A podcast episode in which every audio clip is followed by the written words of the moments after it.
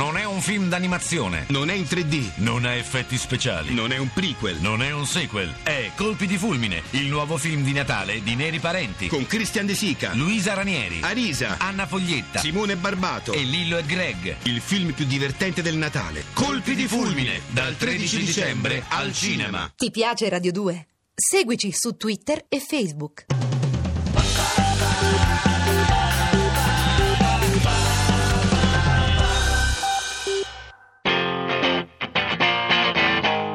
Come As You Are, il fuoco inestinguibile di Carl Cobain.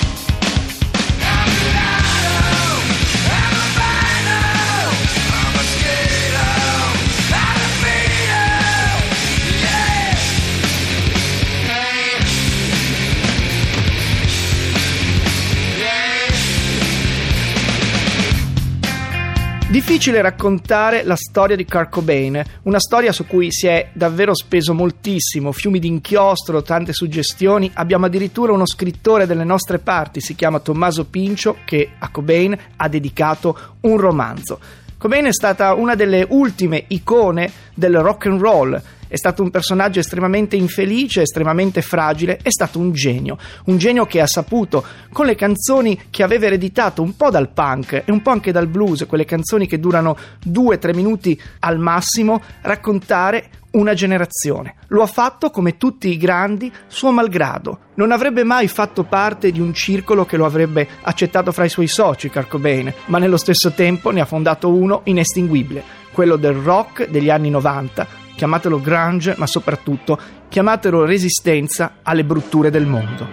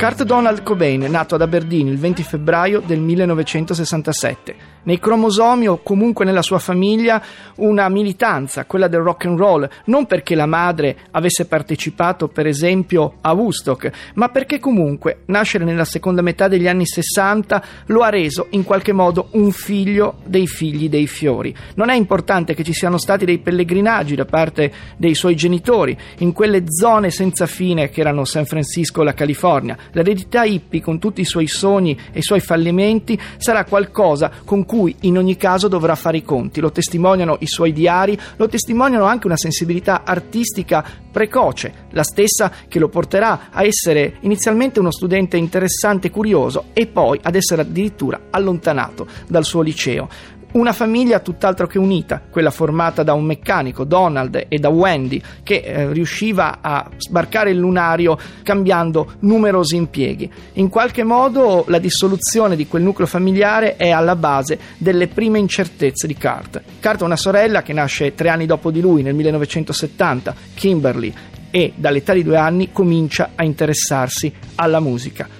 Una canzone addirittura venne composta quando lui ne aveva soltanto 5. Probabilmente la musica era in ogni caso il suo destino. Il giradischi di famiglia era sempre pieno di canzoni blues e canzoni dei Beatles. Già in questo possiamo testimoniare una delle grandi passioni per Kurt Cobain, non solo il punk ma la melodia, il pop che lo ha accompagnato per tutta la vita. È forse solo un caso che proprio negli anni 60 ci sia un gruppo che si chiama come quelli che saranno i più grandi alfieri del grunge, più o meno loro malgrado. Si chiamano Nirvana, sono stati i primi a usare questo nome. Noi abbiamo ascoltato per aprire questa nostra storia Rainbow Chaser che testimonia non tanto una filiazione tra i Nirvana maggiori e quelli minori, però una sintonia quella per eh, i suoni, per le canzoni da tre minuti che diventano, grazie alla melodia, qualcosa di indimenticabile.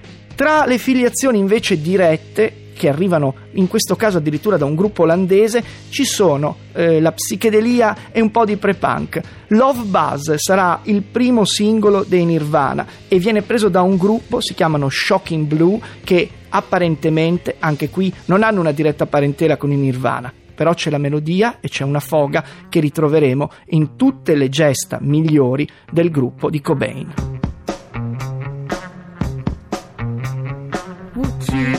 Believe me when I tell you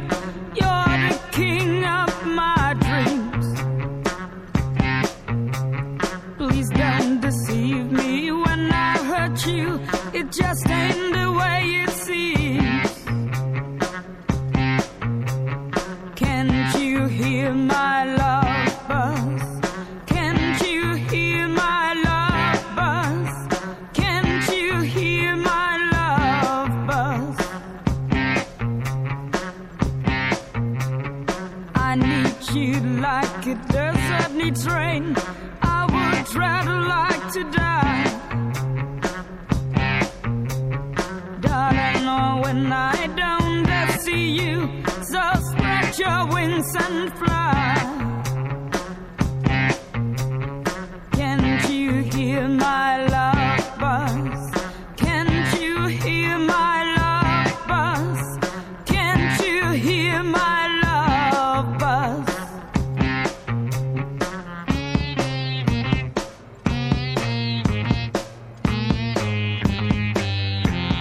Shocking Blue cantano questa canzone, siamo nel 1969, è un gruppo olandese, chi l'ha importata nei Nirvana in realtà pare sia stato Kristen Novoselic che amava il rock psichedelico, in realtà in sintonia anche con quelle che sono le idee di un Cobain che sta crescendo, a 8 anni ha la sua prima chitarra, a 8 anni si separano i suoi genitori, a 15 anni comincia a interessarsi alla musica, non la studierà mai in maniera esatta, non la saprà mai leggere, però avrà una grande passione prima per l'heavy metal, una delle band che ha amato di più in tenerissima età sono stati gli SDC e poi pian piano la scoperta del punk e di un gruppo quasi contemporaneo a lui come i Melvins di Buzz Osborne. Tutto questo sono le radici del primo Cobain. Noi stiamo ascoltando soprattutto la musica, la sua storia, una storia talmente nota che noi ci limiteremo a raccontarne quelli che sono i riflessi artistici. Domani entreremo dentro l'incredibile cavalcata nella storia del rock con i Nirvana di Cobain e dei suoi compagni di viaggio. Per il momento John Vignola vi augura una radiosa serata e lo fa insieme a Cristian Manfredi alla regia, Luigi Mattei alla parte tecnica e come sempre insieme alla cura impeccabile di Lorenzo Lucidi e Andrea Cacciagrano.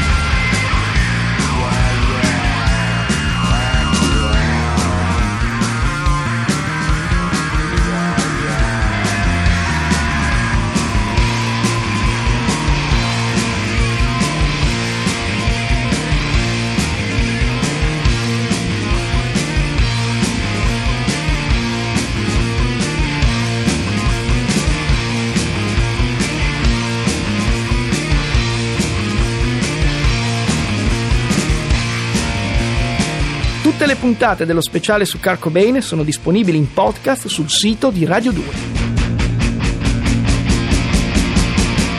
Ti piace Radio 2? Seguici su Twitter e Facebook.